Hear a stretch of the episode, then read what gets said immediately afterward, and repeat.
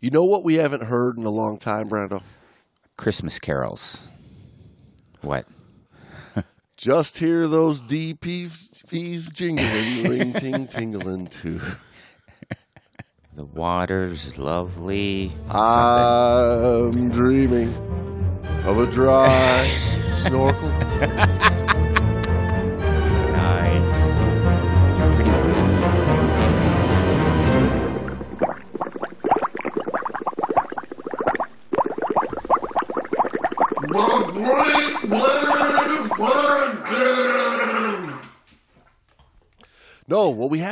People talking about in a while in on the scuba webs like they used to back in the day. They used to always be talking about futuristic scuba. You know, what scuba would be like in 2020. What scuba would be like in the year 2000. But I think now that we're in the 2000s and now the, the 2020s, nobody gives a shit about the future anymore. Where are my goddamn flying cars that they promised me? The Jetsons Yeah, said. and they're like, I we missed it. We missed it by a mile. exactly. Yeah, we we really missed it. You know, in the early days, a diver went down underwater with a depth gauge, a diver's watch, Goddamn diver's watch. and uh, probably was carrying some waterproof navy dive tables, Right. just just in case he blew his plan. Right. You know, so they knew we were going to go to hundred feet. We had twenty minutes to play around. But just in case we really screwed the pooch, so to say, I whip out my old dive tables and, and figure out a way to get home. Later on, we would we would start to in the future in the future back then, we would learn to gas plan a little bit better for for an emergency. But in the day, I mean, that was pretty Yes, much in it. the past future, we got to uh, the idea of better gas planning and better dive planning. The past future. Yeah, and then later on they would use these futuristic devices called buoyancy compensators. Right, right, and those, yeah, those uh, came out of the garage in the beginning. Old tires, inner tubes, whatnot, strapped to you. it worked though. Right. I'm sure they got laughed at. I think they got laughed at a lot. In the you know it's it's funny that's a funny discussion. You know it it's was was was the original you know one kind of like uh, the split fin of of tomorrow. Well, when people show when the people originally started showing up. I. What the what is this guy Well, doing? I think you have to have those, you know, invented in the garage kind of moments in order to spark a production of it, a, or in order to spark the minds coming together to refine the invention. You know, I don't think I- think there's a big difference with like split fins. Split fins kind of they haven't really evolved anything other than a split Well, fin. no, they they uh, no, they actually they weren't really an evolution Right, of fin exactly. technology as as much as they were a realization that most divers in the late '90s and still today don't know how to swim, don't know how to move water productively underwater. And it is an engineered handicap efficiency maker so that if you have a, a handicap with your ability to move water, this allows you to keep your terrible dive mechanics and still have forward That propulsion. is a bold criticism right there. That's good. I love it. if anybody if anybody wants to meet me at the water, I'll prove it to them. Meet me. Meet me. Meet me behind the, the building. We'll talk. We'll talk it over. But I mean, the BCD originally was, uh, you know, because the the guys that were diving and the gals that were diving back then, one of the difficult parts was getting to the surface, you know, off the boat, and then being able to stay afloat at the beginning of the dive and not struggling and working if something did go wrong. So having a way to create positive buoyancy so that you could sit at the surface for a few minutes or comfortably float around waiting for a boat Right. after a dive. Right. And they eventually evolved into what we have now. And there's been numerous uh, attempts at automatic BCDs, and you know, Well, that's kind of what got me going back is is looking at that new one that just came out at DEMA that they released that was all over the the press recently. that new hydro tank BCD system from Avelo. But like a, like a whole wild contraption to eliminate the need for a BCD if you're if you're diving in a pair of uh, swim trunks, you know, and, and, and that's it. Yeah. Maybe. well, that's probably the vast majority of divers. They're Caribbean. They are Caribbean type divers, right? The mainstream. Yeah, and I get it, and, and I, I think that's the way a lot of the gear innovation Yeah. goes, and has gone for decades. It's they they look at, you know, it's why every dive shop in America and probably the world carries the same couple of lines of gear. Why everybody's selling the same type of stuff for classes is because it's selling to the masses, and the masses are get me a class as quick as possible, get me my certification, pat me on the Yeah. back, and give me technology to to keep me alive underwater. Yeah. No, you're 100% right. The uh and I get it. I mean, you need money at the end of the day to to survive. so, if you're going to uh, shell out the money, you're going to take the risk to to develop new equipment. You are going to want it marketable to a lot of, you know, the vast majority of the diving demographic. I guess that's also why tech diving gear is is equip uh, that is the tech diving equipment is very expensive usually. Yeah, because they're selling a, a Mm-hmm. fraction of the numbers, but the tooling costs right, the same. Right, of course. They're just not producing mass amounts, and a lot of times they, you know, start out in a, know, pole barn or something in the backyard. Right, but they're producing a product generally that is really there to fit a specific Exactly. need underwater, not just you know created in a boardroom Ah. of uh, another way to to get dollar bills. Dollar bills. There's a big You're difference. exactly right. Back before there was shearwater mania.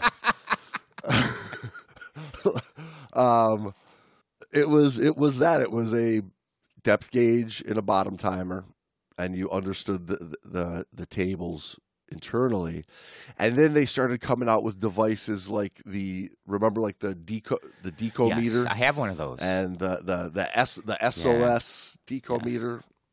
I have one in the box still. which was a new which was like it wasn't really a digital dive computer but it was like the mm. new decompression monitoring device Wasn't there a nickname for that, like the de- de- oh, Bendomatic? yeah, there The was. Bendomatic. That's it. Yeah. the benda yeah the bendomatic exactly well it was it was it was basically just like a 57 chevy on your arm you had to be strong back in the with day. a, with a couple of with a couple of balloons in there that would squeeze and push a needle and and give you a reading that was later proved to be not No. accurate Well, it's at like stay below your smallest bubble thing they used to say, which when they did actual testing and how fast you're ascending, if you're staying below your smallest bubble, you're still ascending at like 100 plus feet a minute. Yeah, and in in the in the early '90s, there was a company that that tried to make it selling little tiny plastic. I remember. balls, I remember right. They're they're, they're called I think dive bubbles. that you release. Yeah. So you clipped you you clip this little plastic little clip to your BCD, and uh, when it was time to go out, you would exactly. pop a Release a bubble. pop a ping pong ball out, and it would float up to the surface. And your goal was to stay below the little floating ball. Ingenious or ridiculous? you make the call. Well, seeing as we haven't done a uh, a, a gift guide yet this year, let's. See, What are you going to do? thumbs up, thumbs down. Uh, well, you know what I'm going to say, but it would be cool to to have Yeah. these these. Uh, I don't want to call them inventions. These devices, these marketing tools, whatever. These inventions, I guess, is uh, about the best word for it. It would be cool to have like a museum of these things. No other, no like practical dive gear, no good, what I would call useful dive gear. Just a ridiculous, the the museum of the ridiculous, and that would be in it. That would be in it.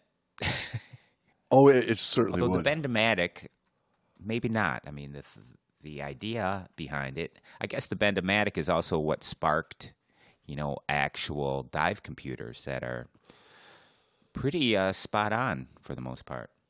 It's a lot safer because of dive computers now.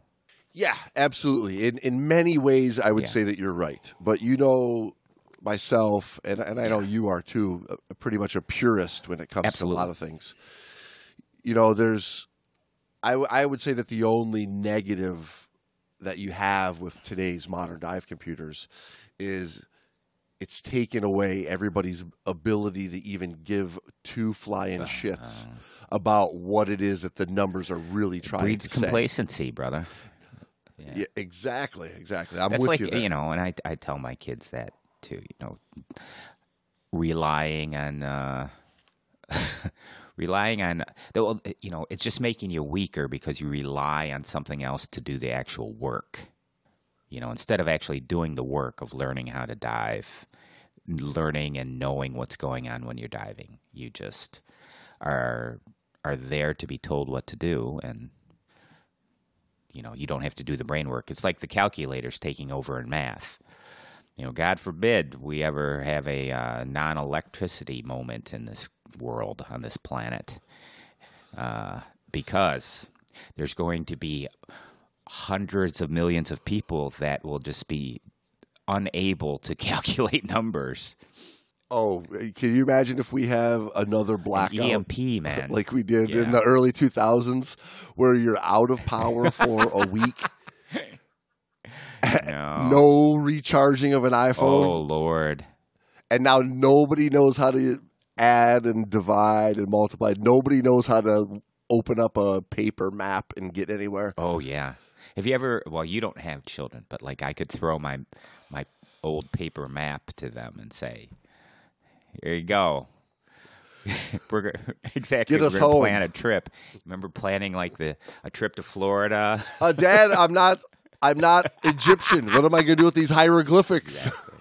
Exactly. Well, I was having this chat Oh, with my uh, my oldest son, who's like, you know, talking about directions. And you know, I was telling him, so you want to head west down such and such a road for about three and a half miles, and then you're going to come upon this, and uh, head north from there. Is that left or right? And he he goes, you know, I'm really bad with directions, and I said, well, that's because you normally just throw it in your uh, Google Maps or whatever map, you know, your iPhone maps, and let it tell you where to go.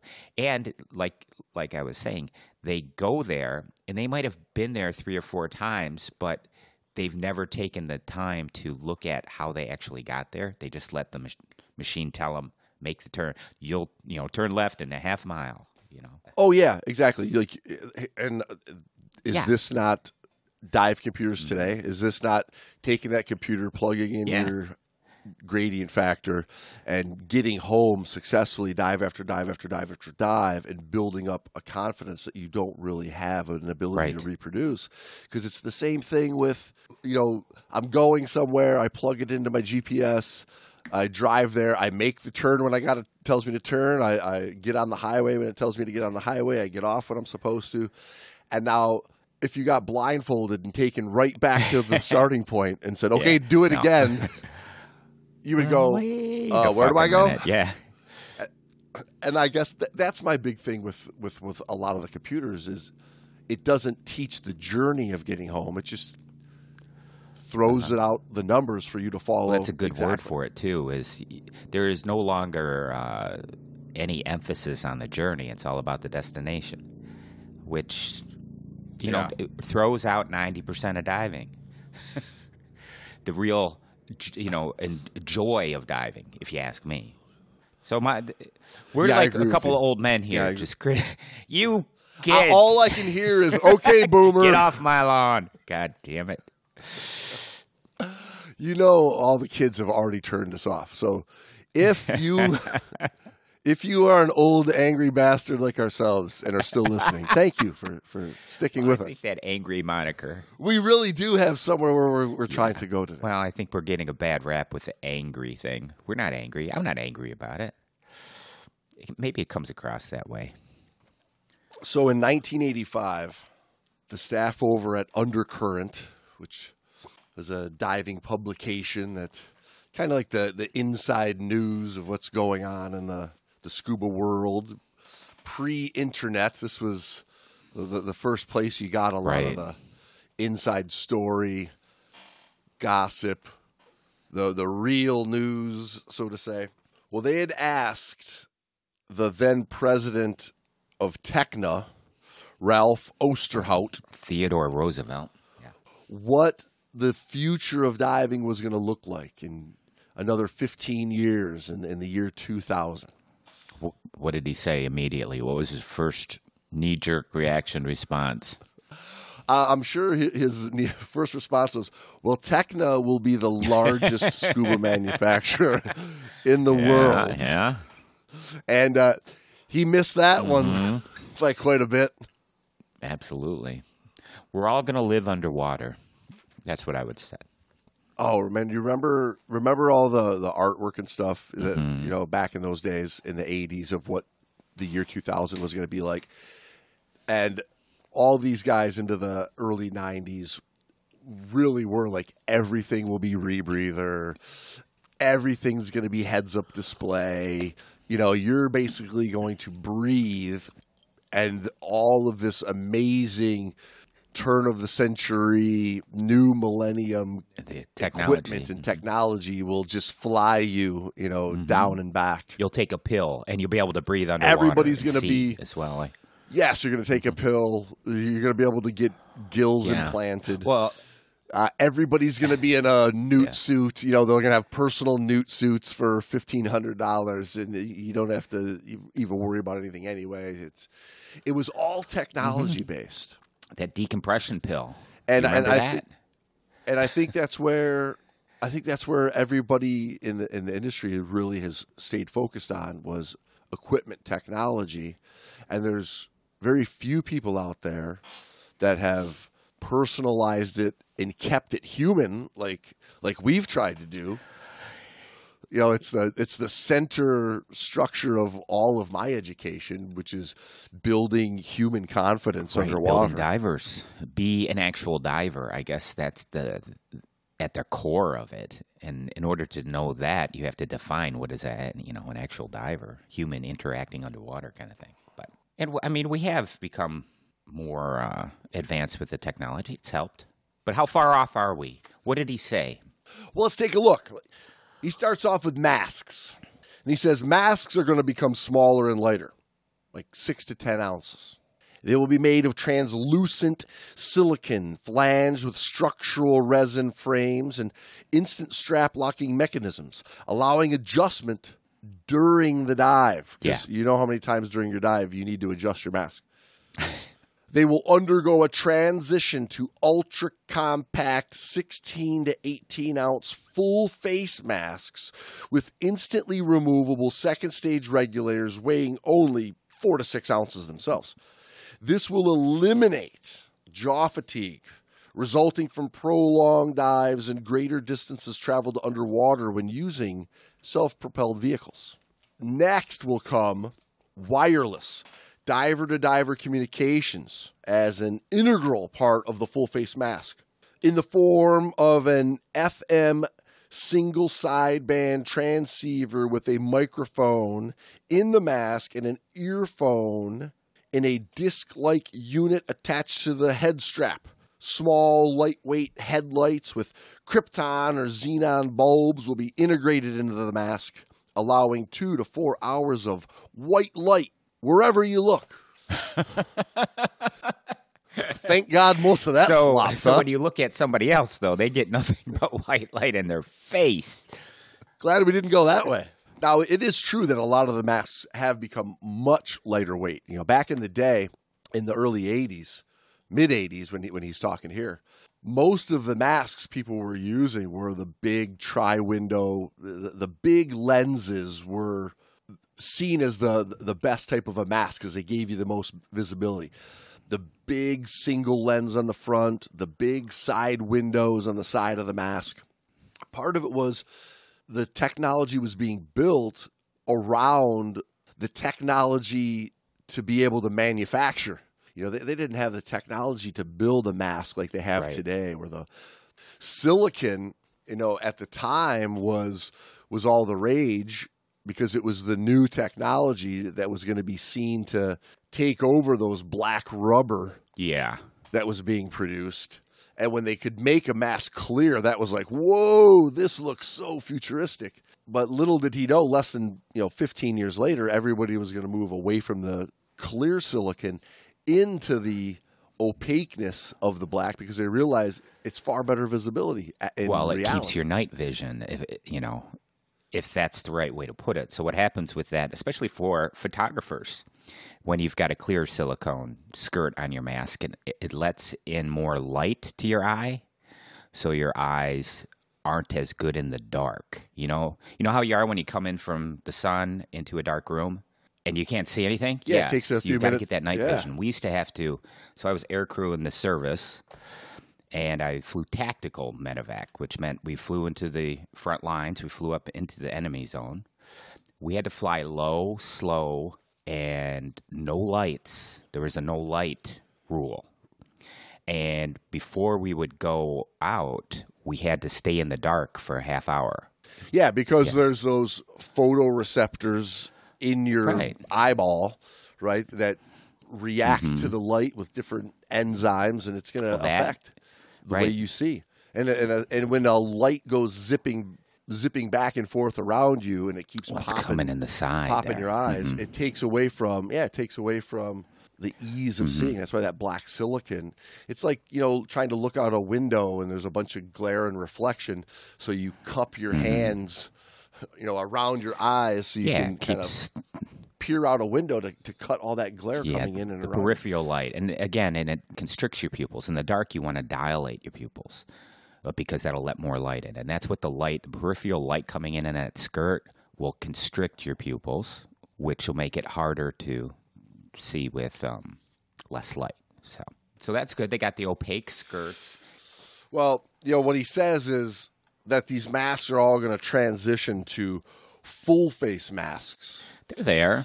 I think is the big take Yeah. is the big takeaway there. I, like there was an infatuation, and I, I, think there still is an, an infatuation with making scuba full faced helmet esque. Yeah, that's so you can You know, yap where underwater. you are in encapsulate exactly. So you're fully encapsulated, which I, I think goes to a, a lot of the way the industry has gone with a lot of where education went, and a focus is is on self sufficiency and a solo mentality, right? Where uh, you're not thinking long term that I'm underwater and things can go wrong. I should just always dive and prepare myself for the emergency happening, rather than where the equipment technology moved to was you can be in a happy, peaceful, wonderful place all by yourself with all this awesome gear that'll never go wrong. And you got a helmet, and if you want to talk to somebody, you can talk to somebody. And the the thinking of needing to be able to share gas is still a reality in in post 2020 that that's um, I think that is where the the smart brain is always going to be is that you're underwater you always have to have the the readiness for that emergency breakdown of my gear Exactly.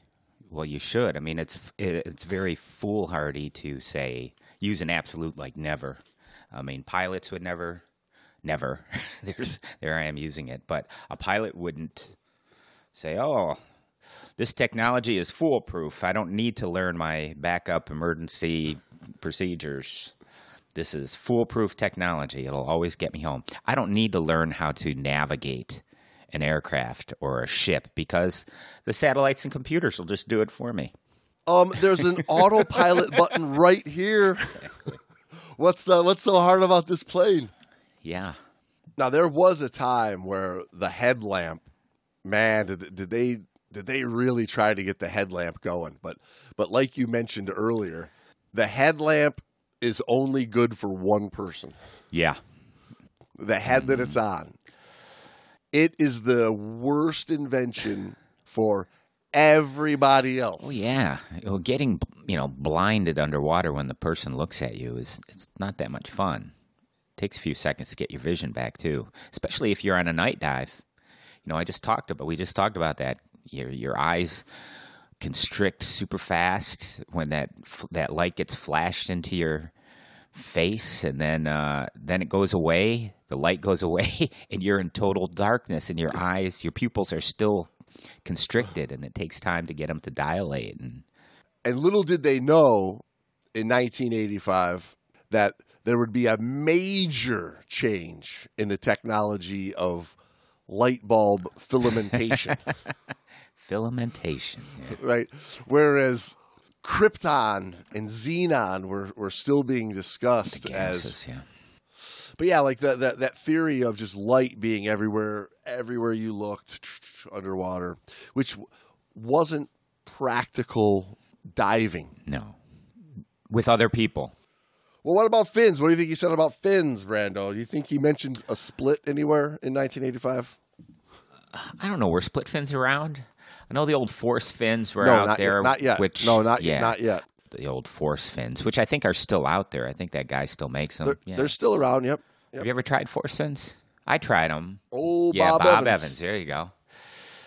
I tried them. I I didn't dig them that much, but The force fin has got a good downward thrust of a flutter kick. That's all it has, though. right. I I did not dig it.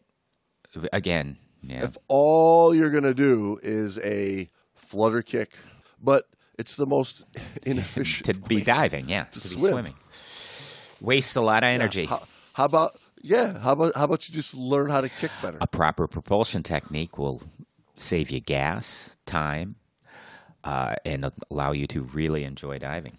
The next generation will be composite fins, he said, of translucent thermoplastic elastomer, stiffened with boron, graphite, epoxy ribs. Throwing a lot of At less than- technological, chemical, engineering type terms out there. Yes. Nice. The atmosphere will be melting before your eyes as we produce the next the next style of fin to sell But when you. you think about it, do you remember those old the chloro the chlorofluorocarbons the CFCs? will be yeah. burning your eyeballs with uh, You- if you think about it, those technofins are exactly what he's describing.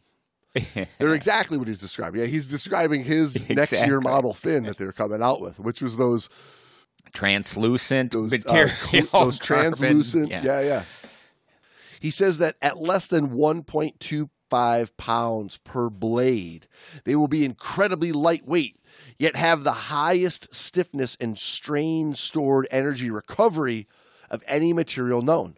With the added convenience of heel straps and foot pockets that instantly adjust for length and width, the fin customizes to the user. Kicking effort is reduced by 40 to 50%. You're pretty dramatic reading this article. Like, if uh, the average guy was reading this article, it wouldn't be that dramatic. I don't think. well, at least I mean, he he uh, tips a hat at a, a nice stiff blade for better propulsion Yeah, because and finesse. the stiff blade is what moves the water. Mm-hmm. If the fin if the fin blade is moving, you Right, are you're- losing power. You are propulsion. moving, but not you're not pushing any water. yeah, if the water moves the fin blade, that's a bad design. If the fin moves the water, that's a good design. In in in terms of actual propulsion in the water. Now, when he says uh, stiffness and strain stored energy recovery, I get what he's saying. He's saying to let there be some flex so there's a little bit of a, a motion of, of a snap of a throw.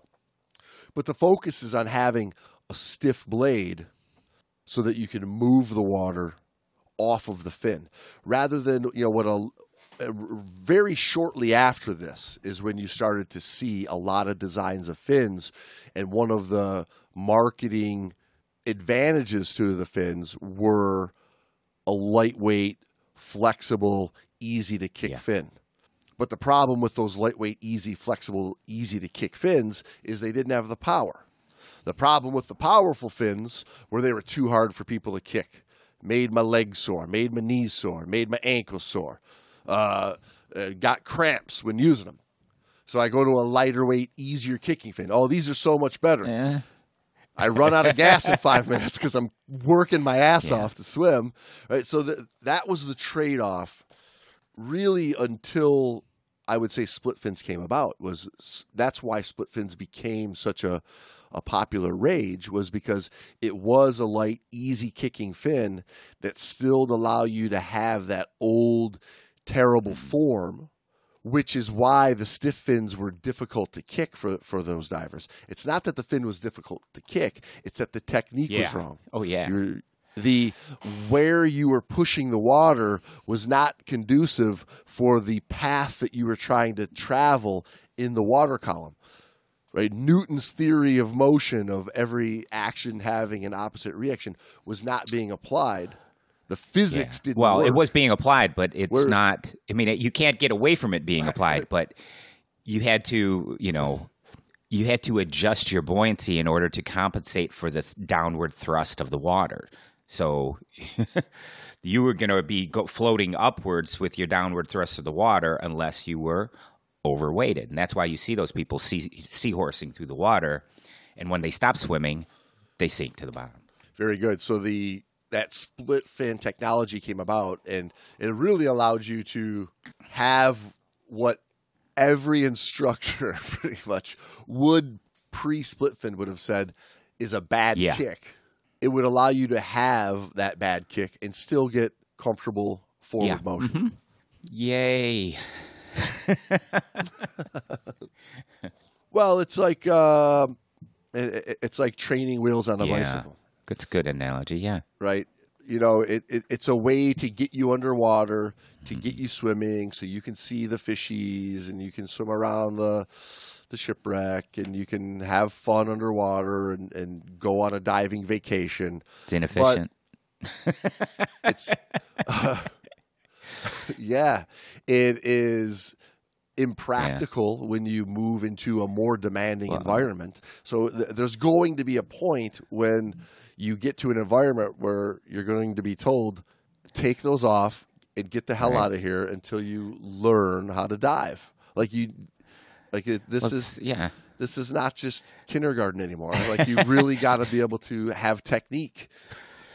Well, it's like taking. Uh, I like your training wheel uh, comparison there analogy. It's like taking that training wheel bike out onto a mountain biking trail. It's ridiculous. It's stupid. There you go. well, it absolutely is because riding that mountain bike isn't so much about pedaling mm-hmm. up and down It's the mountain. It's about staying balanced. It's about the technique of being able to stay balanced. So really, the the bicycle, the the hard part of learning to ride a bicycle is balancing on two wheels, which the which the training wheel Yes, you don't have to learn to balance. Yeah.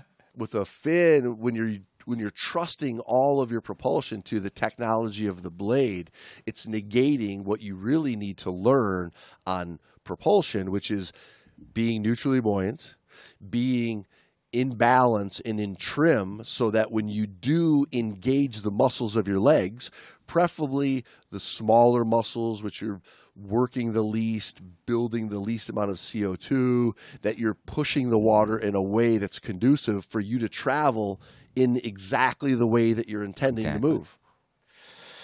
Exactly. This is like a little mini. I mean, the the listeners are getting a little mini lesson here. I know we've talked about this a million times. So hopefully some of it's sinking in. They're like, well, maybe they have a point. Maybe. No, they they already said okay, boomer. Back when we were talking. Okay, talking, boomer. we were talking earlier. They've already they've already uh, turned the show off. Snorkels, 1985. What do you think he's going to say Snorkels are going to be dry, completely dry. Valves will be implanted in the right out of the mouthpiece that will drain. Now water. this is this is technology that I actually do you like a dry snorkel? What do you Do you have a dry snorkel? Is that what you use when you snorkel? Oh, No, no. I just use a very I use basic the shotgun, uh, the Scubapro shotgun from from the old days. It's an old one, but it's wonderful. It is a wonderful snorkel. I like a, simple non-purge snorkel that if I'm actually snorkeling, I can do a displacement. That's how I clear do mine. and and not even have to clear the snorkel. Exactly. hit the Displacement clear is, you know, if you're going to snorkel, snorkel right. Snorkel, snorkel like a pro, and you you pop your head up, and you don't have to po- do a pop of water. It's already gone. You're already hit dry. It's already Yes, gone when you hit the surface. I'm with you. I'm with you. That's that's what I like. He says the next trend will be toward low drag configurations, including airfoil cross sections and uh, this this part I like a collapsible design to help snorkels disappear I when have not one of those. needed. Now that now that would be cool technology it. that it, it's on your head when you're on the surface, and then when you submerge, it just goes. Oh, like, you want it to go away and just- automatically. It just like, oh, that's what I'm. That's what I'm. No, I have one of those fold up. You know, they're they're they're flexible rubber that you can roll up into a little holder. You ever see that? I used to carry it in my pocket when I taught. So Yeah. I was in Yeah, standards. best best snorkel, best snorkel in it's the a world. great snorkel. It is pretty good snorkel. Yeah, yeah. it goes uh, goes in. I mean, because I'm never gonna wear a Diving. snorkel underwater when I'm diving ever. There's no need. It's it's ridiculous. Now, if I'm out in the middle of the Pacific Ocean, where I'm days from land, Yeah. okay, I might I might say to myself, boy, one. if something bad happened, it might be nice to have a snorkel up here. You know, if I got a long Yeah. swim and I've used all my gas because we got lost and we're swimming to Nowhereville. I love Nowhereville. Okay, I can the way. reach into my pocket and pull that out to use it as needed. Sure, makes perfect sense. But having that stupid ass thing flapping up against the side of your head the whole time that you're underwater makes absolutely zero sense. You're absolutely right. I mean, we talk about this as well, and that requirement for it is it just has me dumbfounded all the time. But I love, uh, I mean, uh, describing the airfoil cross section. Like this is a time that it's not very far from here that the U.S. divers at the time impulse snorkel comes out, right? And that was a similar idea of of not quite a cross foil, but there was a deflector in the top of the snorkel, so the water drained out of the top above the surface of the water before it came to the mouth was very innovative. I mean, that thing was the biggest selling item in the scuba world for for a very long time, and and then shortly after that, a bunch of different variations of that came about, and the dry snorkel became an integral piece mm-hmm. in the mass fin snorkel equipment sale that was required for entering a, a, a modern day scuba course at the time. Yeah, it is part of the uh, equipment sale um, motif philosophy, uh, philosophy of business for scuba shops, right? Yeah, but again, and, and I get it. You need to have a snorkel when you're going to. You should know how to snorkel. It should be the first thing you, you know, one of the first things you do. Well, there's well, there's the thing. There should be time snorkeling. What what typically happens on the first day of scuba class is you're going to do maybe a swim. You're going to do maybe a maybe a water tread. You know, six of the ten minutes you're supposed to do. We're gonna, but we're running out of time already. Get 'em you in the gear. So here's a math. Let them Get them in the underwater. gear, Mhm. and then and hook. and swim a lap Yeah. of the pool. Did you? Yeah, you keep your head up so you don't take that water in or or choke or okay, boom, let's go. We got we got other stuff to do. So you don't really learn. Just there's no time to really really learn snorkeling. You might learn a surface Yeah, dive. yeah. Maybe the, the, they'll go and, and I mean, if you really got an intense class, you might do one kelp dive too. You know, uh, Yeah. but really, but really learning to be a good, proficient skin diver first is very rare. Were you? Yeah, you are hundred percent right. in, in a scuba class. But but when you look at back in the seventies and eighties, you would you would spend weeks of skin diving before you even touched. yeah, you got to have that comfort level in the water, and and uh, watermanship is was a big proponent of being a becoming certified as a diver. But then they switched that teaching philosophy, and they said, get them breathing on the equipment the first day. That's the hook, baby. That's, the hook. the hook. Then they'll That's want to the hook. buy their own equipment. You know, and you'll have it sold to them before the right, end and the then it was, yeah, then it was. We'll worry about the snorkeling later, and then uh, then it became ah, ah, fuck all that. optional snorkel dive. They already bought a package of gear. Well, Don't here's another thing. How am I? I'm not a huge snorkeler. I, I mean, I love snorkeling when I want to go snorkeling. I love going to the Caribbean and, and you know, if you're hanging out uh, at the beach, you don't feel like diving that day. It's great to go snorkeling. Um, but I, I use one snorkel basically. But I own, I have about probably a good 50 to 75 snorkels. Which is not, you know, nobody should have that many snorkels unless you're a snorkel collector. But I find them everywhere everywhere. Mask Yeah, yeah. still attached a lot of times, you know, but I have all these dry snorkels. I have a couple of these impulses you're talking about. What about suits? What about them? He says that wetsuits are unlikely to see any significant change in the next I think he was years. wrong on that. He was Yes. very wrong on that. Wetsuits changed yes. dramatically with, with the fit and the quality of neoprene rubber. But again, he had, he had no Well, vision of that. You know, neoprene was neoprene, and they didn't even understand didn't whatsoever. sell neoprene, so that's why uh, nothing's going to happen in that market. Right. If he could have made a wetsuit out of translucent thermoplastic elastomer with boron epoxy graphite, Translucent uh, wetsuit. they'd have been all That's, over uh, it- most divers that I know, I don't want to be able to see through their wetsuit because you know they're probably wearing a speedo Right. or something worse, you know, or nothing. Most divers. Now, some divers. Shout out to shout out to girls at scuba.com Now you guys can have for those for those translucent wetsuits. all the translucent wetsuits you can handle. Um, he says that the greater progress will come in dry suits with dramatically better thermal insulation and more mobility. Today, their principal drawback is the added weight required to neutralize the buoyancy of the air layer between the suit and the body, and their annoying tendency to allow the air to shift back and forth from upper to lower extremities when one changes attitude underwater.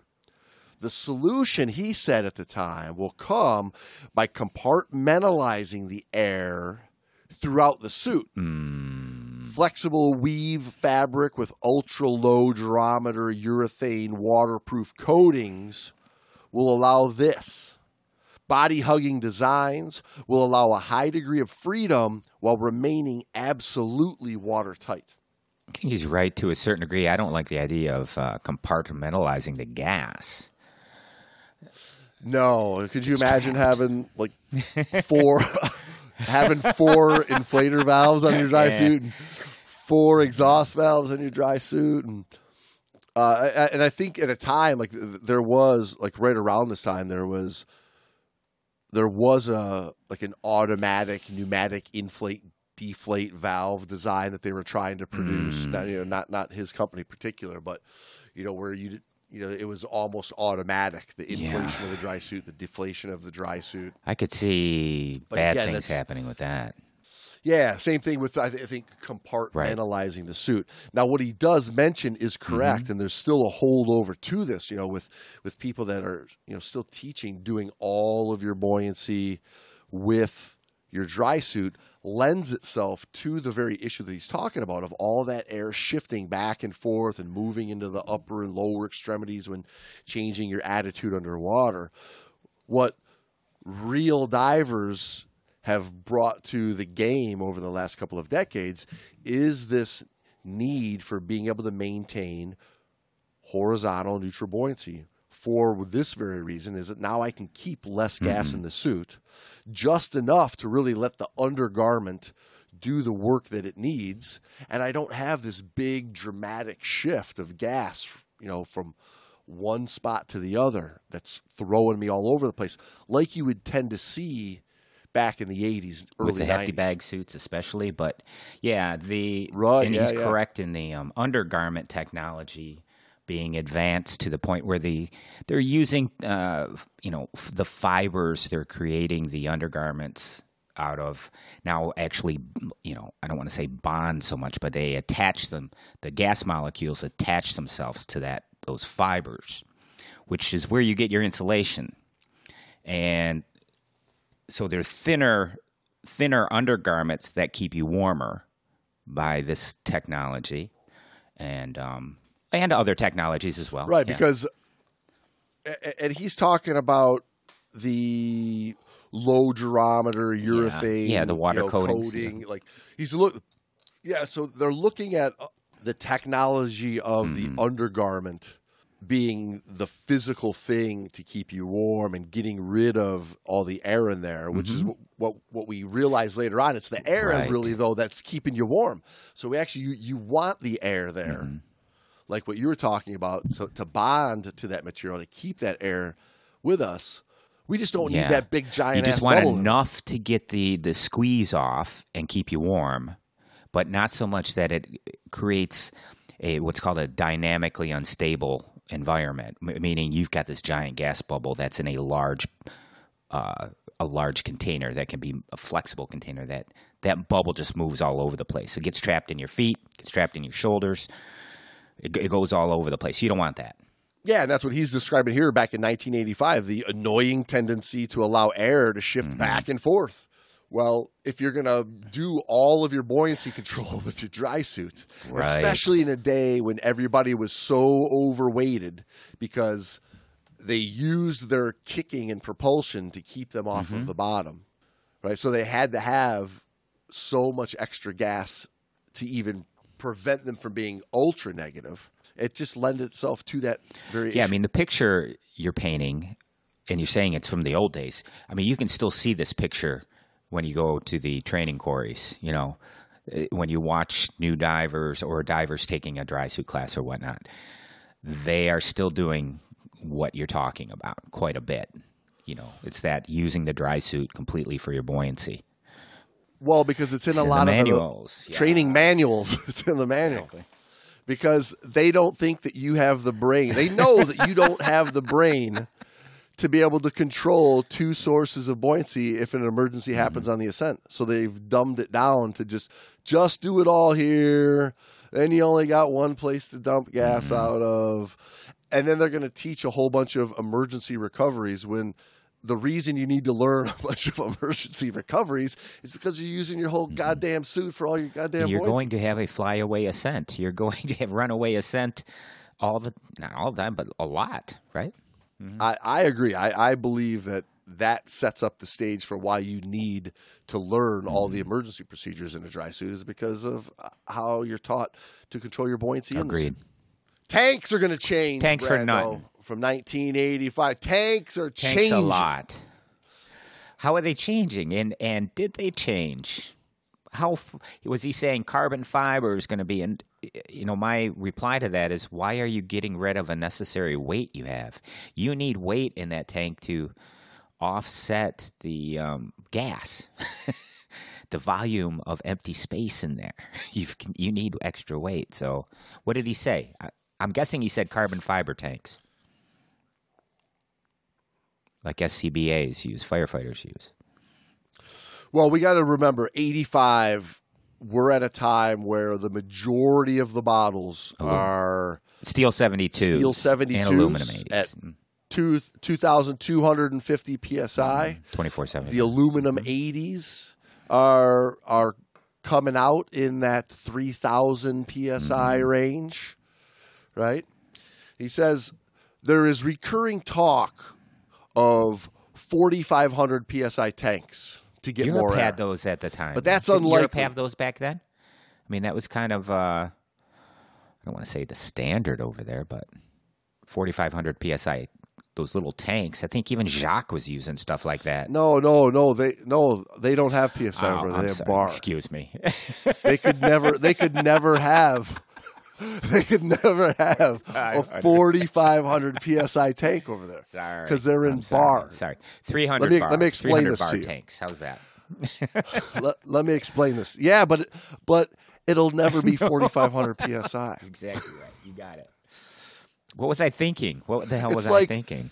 It's like it's like they'll never be able to dive to 100 feet over there because they're in meters. You are. Do you get it do you get it? Do you get where I'm Now, going? What the hell was I thinking? They've really limited themselves over there in Europe. They have. They have. They want us to go metric. Forget that noise. He says aluminum dominates the tank market due to its immunity to rust, but it cannot hold the pressure unless it's filament wound, a process that drives up the price enormously. Moreover, the majority of dive shop compressors are designed for 3,500 psi, not 5,000 psi. But this can be overcome by using high powered boosters. The solution to getting more time underwater is not more air, but more efficient use of what we have. That will come by a combination of dive computers that monitor air consumption, more efficient fins, lower drag equipment, and the use of self propelled diver vehicles that eliminate kicking. hmm Well, he's right. Um, with the big emphasis should be just on technique, on diving ability. Well, that's how Right. you and I would describe the best way to get more time underwater is not a bigger Exactly. tank, which is still in 2020 when everybody comes in.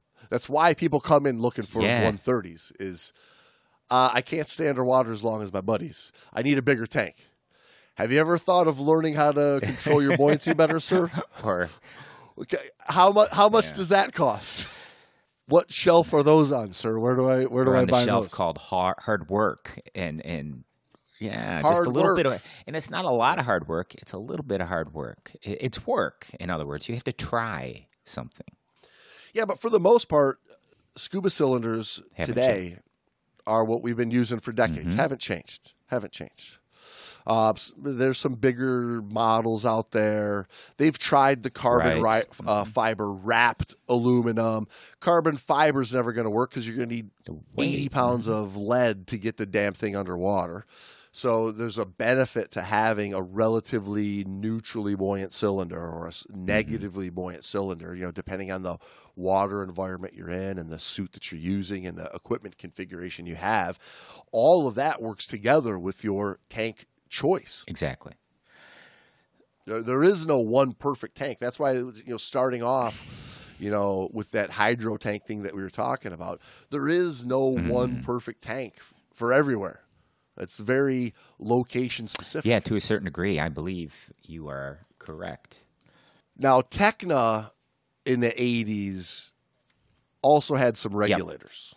Remember that little little Mm. Yes. side breathing black one with the Yeah. little red button? Got one of those. Yeah. really so Tekna was you know trying to really take over a a, a regulator piece and they tried the to make it small. That second stage is very small. You know and and in those days i mean the regulators especially over here in the US they you know the market was really dominated by US divers scuba pro Dacor. Oh yeah, back in yes. Mares, you know, were, were the regulators over here, and, and, and in many ways, you know, still still control a, a big piece of the pie today. Tekna said that the bulk, weight, and greater effort of conventional regulators will give way to servo-assisted designs, meaning like the mm-hmm. Poseidon Jetstream style regulator which wasn't hugely popular over in the states. Right, they had a following. It was like a cult like there was some, following. There was, some Yes. pockets. Yeah. There were some pockets. There Good was some cold exactly. water regs. I mean, they had they breathed really well, but their you know their design uh, lent them to certain failure modes that weren't desirable. Yeah, he says just that that their breathing effort is typically 50% less and they do not get harder to breathe with depth. The next major change might be in the form of fully self adjusting tiny servo regulators that have synthetic ruby and sapphire combined with titanium nitrated valve mechanisms that never wear, corrode, or change in performance, and seldom, if ever, need service or replacement. Their inhalation and exhaust diaphragms will be near inert fluoroelastomeric compounds that are immune immune to deterioration. He uses a lot of absolutes in his description, which we know they will be. we know just does not compute when you're talking about diving. And it, although a lot of what he said has come to pass. I mean, the the idea of the rubies, Yeah, the and, rub- yeah, sapphire, whatever. And and I, I get it because he is correct, but the other side of the seat, Yeah, right. So so the the one seat is never going to be The deteriorated, side- but the the, other side of the seat yeah, is and and still like needs. will still. Yeah, yeah. So I mean, there's there's value to that, and I agree. I think that's going to be the next change uh, that that I, I hope I can figure out and have my own regulator design of of the perfect un unservice needed regulator. I mean, if there's going to ever be a change in regulators, I think that's going to be like regulators today. I mean, how much easier can you make It's, a regulator? well, it's still a simple design. It hasn't changed a whole lot. Uh, materials have changed to they're more reliable and and lighter and whatnot. Um, but I, I don't know, James. Uh, My thing is, I think you open yourself up to to issues if you are promoting or you're saying, "Listen, I got a regulator. You never need the service."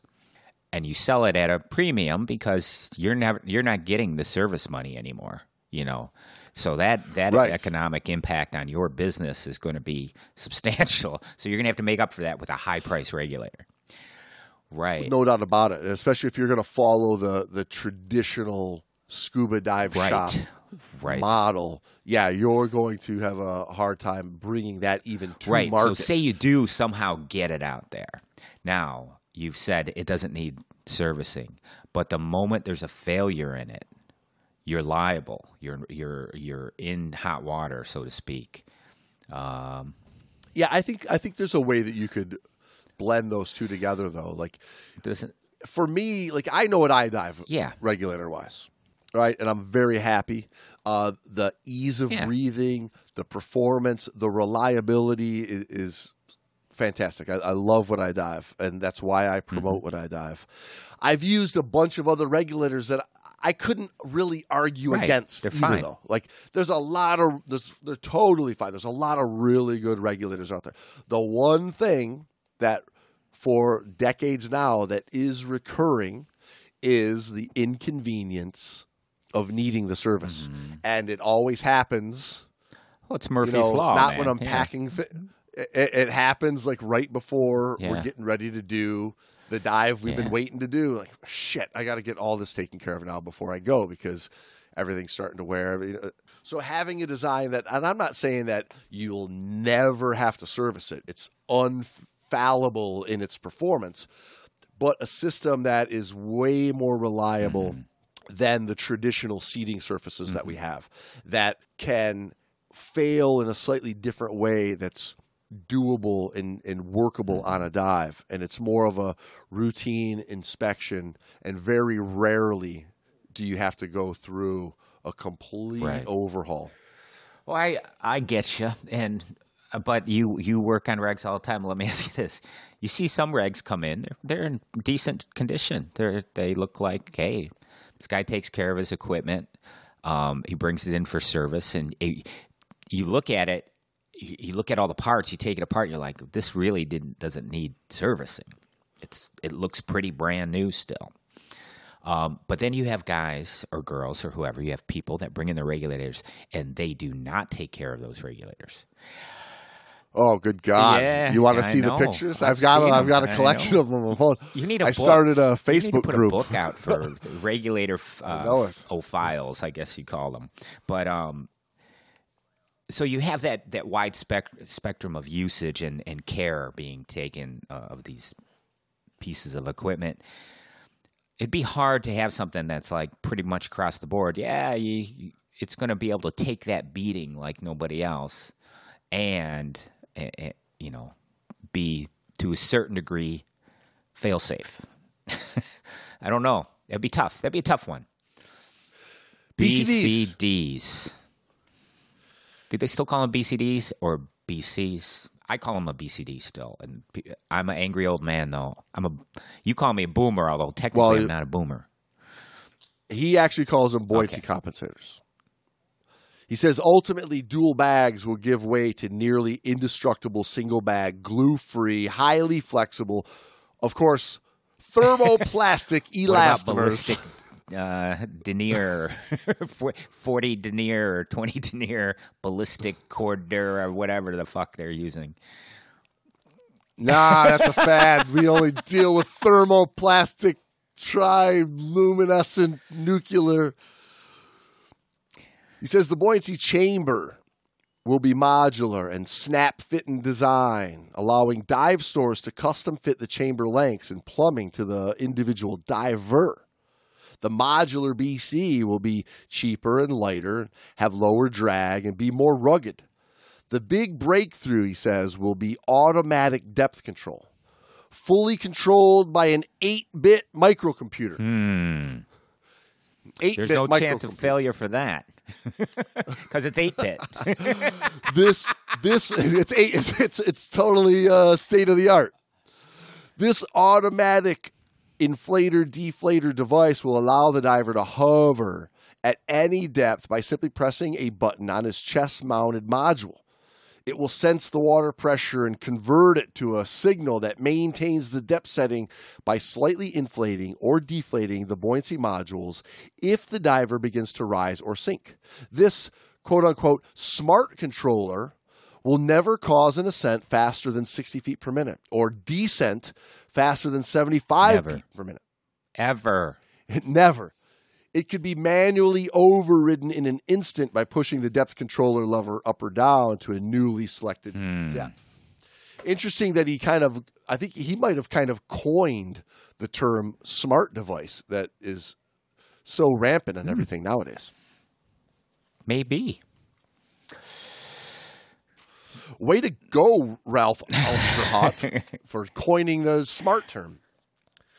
But there's, uh, I think he was right on page with looking at the modularity and the custom fitted designs. Little did he know that it- wasn't going to be a, a major increase in technology that would get us there, but it would actually be a a bringing everything back to a minimalist approach with with a custom fitted backplate Right. and wing. You can. That, that's a modular design right there. It absolutely is, So- yeah. So it wasn't going to be a growth of technology, Refinement. but a back actually, yeah, like a refinement of pure Right. essentials, and not adding a bunch of gadgets, but taking away for cleanliness. Isn't that what we've done though, James? I mean, teaching teaching what we teach is basically taking the old, taking the essentials and refining it to a a higher degree of uh, of ability. Yeah. Yeah, it's not. Yeah, it's it's not using a 1970s backplate instead of a modern Mm-hmm. BCD. It's taking everything that we've learned over the decades with buoyancy control, weighting, distribution of gas to offset negative weight, and how to get the cleanest design that has physics working Mm-hmm. in your favor just by the mere nature of the science of the product rather than adding all of this Bullshit. automatic depth Sorry. control microcomputer bullshit it really, it really is how to make something simple, you know, be a lot of work, be be very complicated. Um, yeah, and I mean, it's taken. We've taken advantage of uh, material science and technology, and and the stuff's made out of very durable stuff that lasts a long time and gets the job done, and it's comfortable. yeah it takes the human out of diving is what all the Technology, yeah. technology's trying Right. to do, right? And I, I again, you know, you and myself are, are have built our presentation of this game around Human diving, human in, making it more, making it more human, making it more real, so that your brain is always the main piece of equipment. as it should be, as it goddamn should be, right? Whereas back in the in the 80s when they were looking to the future, it was hey, we're going to design a brain better than your mm-hmm. brain. And all you got to do is inhale and exhale and it's going to do it all for you. And I'm I'm glad we haven't got there. I'm glad there's still people like us that are that are clinging on to keeping it human. Well, I mean, isn't that what we are, and shouldn't we? And I guess you could apply this to everything in the, that's going on in the world. Let's keep the humans involved with the planet here. let's let's not relegate them into uh, non-existence. So, my social commentary. With the sorry. low we have that delay, man. Next is vehicles.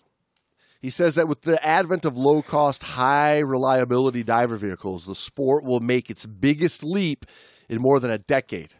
The added capacity to effortlessly go three to five times as fast, travel 10 times as far, and cut air consumption in half will change the role of the sport diver from one of being a temporary hydrospace intruder whose forays are measured in minutes to one of an explorer who pilots his way through hydrospace for hours, charting the unexplored reefs, wrecks, and caves. There is no way to reduce respiratory work in regulators or kicking effort and fins to match or even approach the reduction in air consumption by the work reduction an underwater vehicle affords. One might liken the difference in effort between running 10 miles and riding on a motor scooter for 10 miles. This new wave of vehicles will be so quiet that they will be virtually undetectable. The undersea shuttles will spawn a new generation of instruments, such as pictographic representation of a battery showing the level of charge remaining, and bitmapped graphics that show the relative position and actual heading from the starting point. An artificial flight map will be a guide to safe return. Simply pushing a button will generate the proper heading for the fastest way home. I think he hit that on the head, though. Yeah. Uh, yeah, I was just gonna say if he if he hit anything with accuracy, it was the the DPV for sure. Like when you look at the technology there of, of what's happened. Now he he missed the Yeah. timeline a bit. It was going to be about 15, 20 years before this even really got Exactly, started. But what's happened in the last decade from the 2010s to the 2020s in, in DPVs is absolutely Awesome. mind blowing. And and these guys, you know, being that he was with Technica, They were scooter people. Tekna. They were scooter people and they Yeah. were gauge people. Like they were, they had that Digitech computer, they had that Computech computer with the Yeah. pixelated, mm-hmm. you know, gauge measuring the air. So he was right on track with what they were going to be doing back then. And I think had they stayed around with the vision that they had, you know, they were later bought out, sold out, changed to what we now know as Ocean Reef, which kind of went in a bit of a different direction Mm-hmm. Full with, face mask. with the yeah with the equipment philosophy overall. Mon- But yeah. had they stayed on track with Their scooter stuff. the team, you know, with old Ralphie Mm-hmm. running the show, uh, who knows where they would have taken scooters Yeah. at the time, you know, w- with where they are today. But the Makos were basically a Tekna ripoff, right? They, but they were the same scooter for all intents and purposes, and they are at the root of you know the stepping stones of DPVs to get us where we are today. You know, and he said it correctly right there. the the underwater mapping technology. Um, but- yeah, Yeah, exactly. With uh, you know, this is how we were going to stay underwater for Yes. hours, charting unexplored reefs and wrecks and caves. And when you look at cave exploration today, it would not be possible without the DPVs that are being used. Right, Advanced there's- DPVs. There's yes. no way. Yeah. Yeah, there's no way that you know these divers that are exploring cave depths of multiple hundreds of feet, doing miles dives that miles. Mm-hmm. last hour miles of penetration, hours of exploration underwater on a single dive. The only way to be able to get to that point is with the DPV technology. Mm-hmm. Yeah, so he hit. It. And it started like in the in the early days. It was that Tekna scooter that was Yeah. that was the, the the first job, right? Yeah, man, that's uh, they, they did hit that one directly on the head. And I will say, there's very few things that are as much fun as scootering underwater, DPVing, using a DPV, especially a nice DPV underwater or in a cave or around a wreck, a big wreck, you know, or even just heading out on the reef type environment and just heading out and exploring. Oh yeah, it it's it's like flying Uh-huh. over. Cave, cave on a DPV You is know, like a uh, fighter jet going through a canyon. I mean, correct me if I'm wrong. It is the most fun you'll have. It's like it's like that scene from Star Wars where he uh, you know Yeah. has to blow up Death Star? the, the Yeah, de- tries to blow up the Death Star. You know, it's that scene. Exactly. it's good stuff, man. It's good stuff. I re- I can remember when I bought my first. Well, I had a I had the uh, Makos back in the day, which I wouldn't use. You know, they they pull you okay, but when I saw a uh, a couple Gavins and Devils when I was cave diving. Uh, going through the gallery, I was up high and they came underneath me, and I got the video of this still. And the guys that it was Mike Barnett and somebody else, a couple other guys. Anyway, uh, when I saw them with those scooters on my way home from Florida on that trip, I ordered up two. I had to have them. Got two two Gavins right after that immediately. That's a, that's and I never looked back. Those things were, you know, that opened the door for me. I've been scootering ever since. And then today, even Yes. that is It's old old Mhm. dated technology. It's it's crazy though. I mean, if anything has had a huge technological improvement in diving, that's that's been on a good path. It, it's been the scooter Mm-hmm. Steep technology climb, yeah. for sure. That and this last one that he has in here is gauges. We don't need no stinking gauges. He says the microelectronic revolution is about to descend on the sport of diving. Tiny digital dive timers powered by 4 bit mono chip microcomputers are paving the way for sophisticated, highly integrated 8 bit microcomputer driven 8 bit. They will reliably Eight bit. 8 bit. They will reliably manage the inputs from multiple sensors, such as high and low pressure transducers and thermistors. The result will be digitally displayed information that is instantly recognizable by its pictograph shapes. For example, tank pressure will be read out in actual PSI. It will also be displayed in the form of a scuba tank, with the level dropping as one consumes air. Remaining airtime will be computed for breathing rate and pressure drop and digitally displayed in a window next to an hourglass. He's basically describing his computer that he's coming out with. The An eight bit. It's an eight bit. So we're at we're at like sixty four bit right now. and it will yeah, and it will also play breakout if you're lucky. 8 bit, I don't know if 8 bit can handle that. But we're at like 64 bit. And just to give you an idea, going from 32 bit to 64 bit, a 64 bit processor can access, I think it's like over 4 billion times the physical memory of a 32 bit processor. 4 billion times of a 32 billion bit. times. So he's talking 8 bit. What is that? It's that you're Stone Age. You're like you got a, a big old bone in one hand and a and a fucking spear in the other, and you're going out hunting with this eight bit computer. He says decompression status will be read out in the form of remaining no decom time, not only in minutes, but also in the manner of a human form that fills up with nitrogen as we rep- as we approach our no decompression time limits. Well, Yeah. He did call that out, you know, for the because now like every computer's got that Right, right. loading graph, you know, Physical built onto the side of it, representation right? of, uh, graphic. his his model physically had like a cutout shape of a stick figure Yeah. that the pixels built up as you got closer and closer to your NDL. Ultimately, well designed displays should allow the diver to glance at the tank and see that it is not empty, and glance at the body and see that it is not full.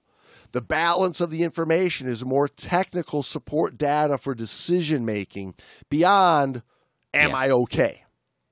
As an example, he says, the no decompression time and remaining airtime numbers tell the diver he should perhaps ascend to shallower depths to increase his bottom time and lower his air consumption. Useful decompression computers will have to be based on the multi level dive concept, where decompression status is based on actual time at actual depth. This will safely allow the diver more no decompression time in multi level dives, but provide no advantage in staged dives based on, say, the U.S. Navy tables. However, if a diver gets into decompression, he will be penalized as though he were stage diving. He says clearly the efficiency comes in staying within the computer's no decompression limits, which will use tissue saturation ratios more conservative than the old US Navy's. These new generation computers will store the last 100 dives, allowing them to be recalled and reconstructed on an IBM PC interface unit at any worldwide decompression site one would simply plug a tiny connector into an access port of the instrument Plug for a readout. In. Ha! IBM Ha! PC. You mean your phone? it's funny though. I mean, he he's nailed a lot on, on right on the head there. Uh, but we've even gone a thousand times past that, right? Yeah, absolutely. Yeah, not even. Uh, I mean, I mean, he was correct for approaching the year Mm-hmm. 2000, but us now at 2020, we have left that so far behind. You know, no one would have even Yeah. thought of of the the capability of what Bluetooth is Yeah. doing today, right? I mean, it's the the, the wireless world is amazing, um, and he he did he does mention you know clearly the, the industry and keep in mind Technica uh, Tekna at the time was on the forefront of Yeah. computer technology. You know, right alongside with Oceanic at the time. You know, they were really trying to bring out these sport computers to the world. And it was all a no decompression limit based. And and even approaching decompression was a, a big fear for everybody in the industry, which is what we've seen in the in the, the world today. Is thankfully uh, too, I would say that most people are realizing that decompression shouldn't be a topic to avoid in in training and be like a no no zone.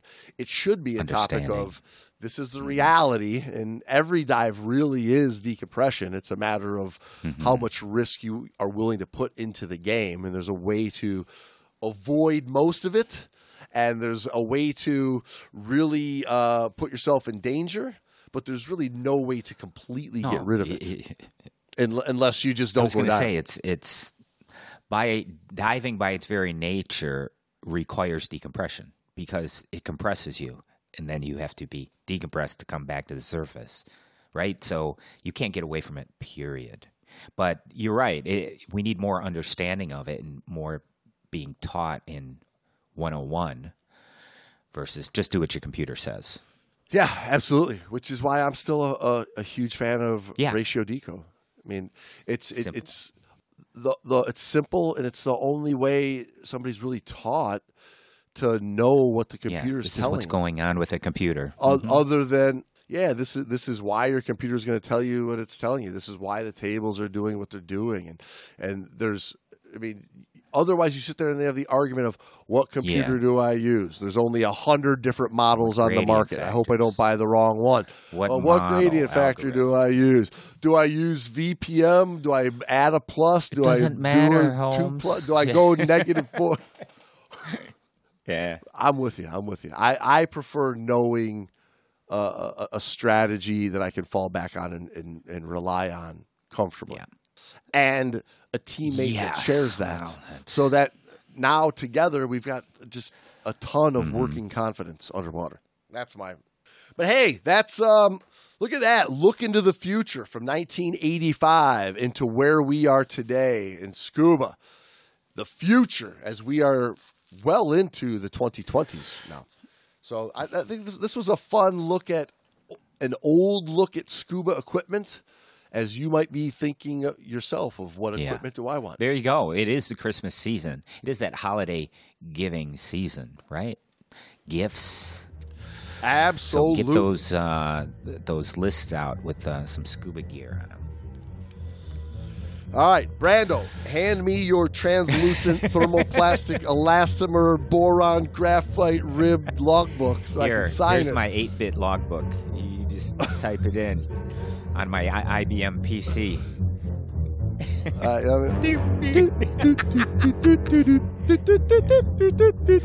And on my dot matrix computer, we can print out the, the whole dive log.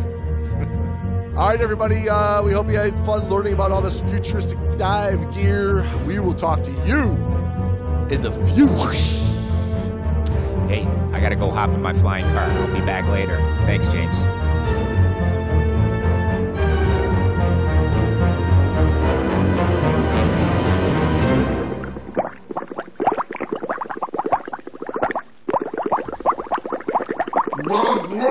blue.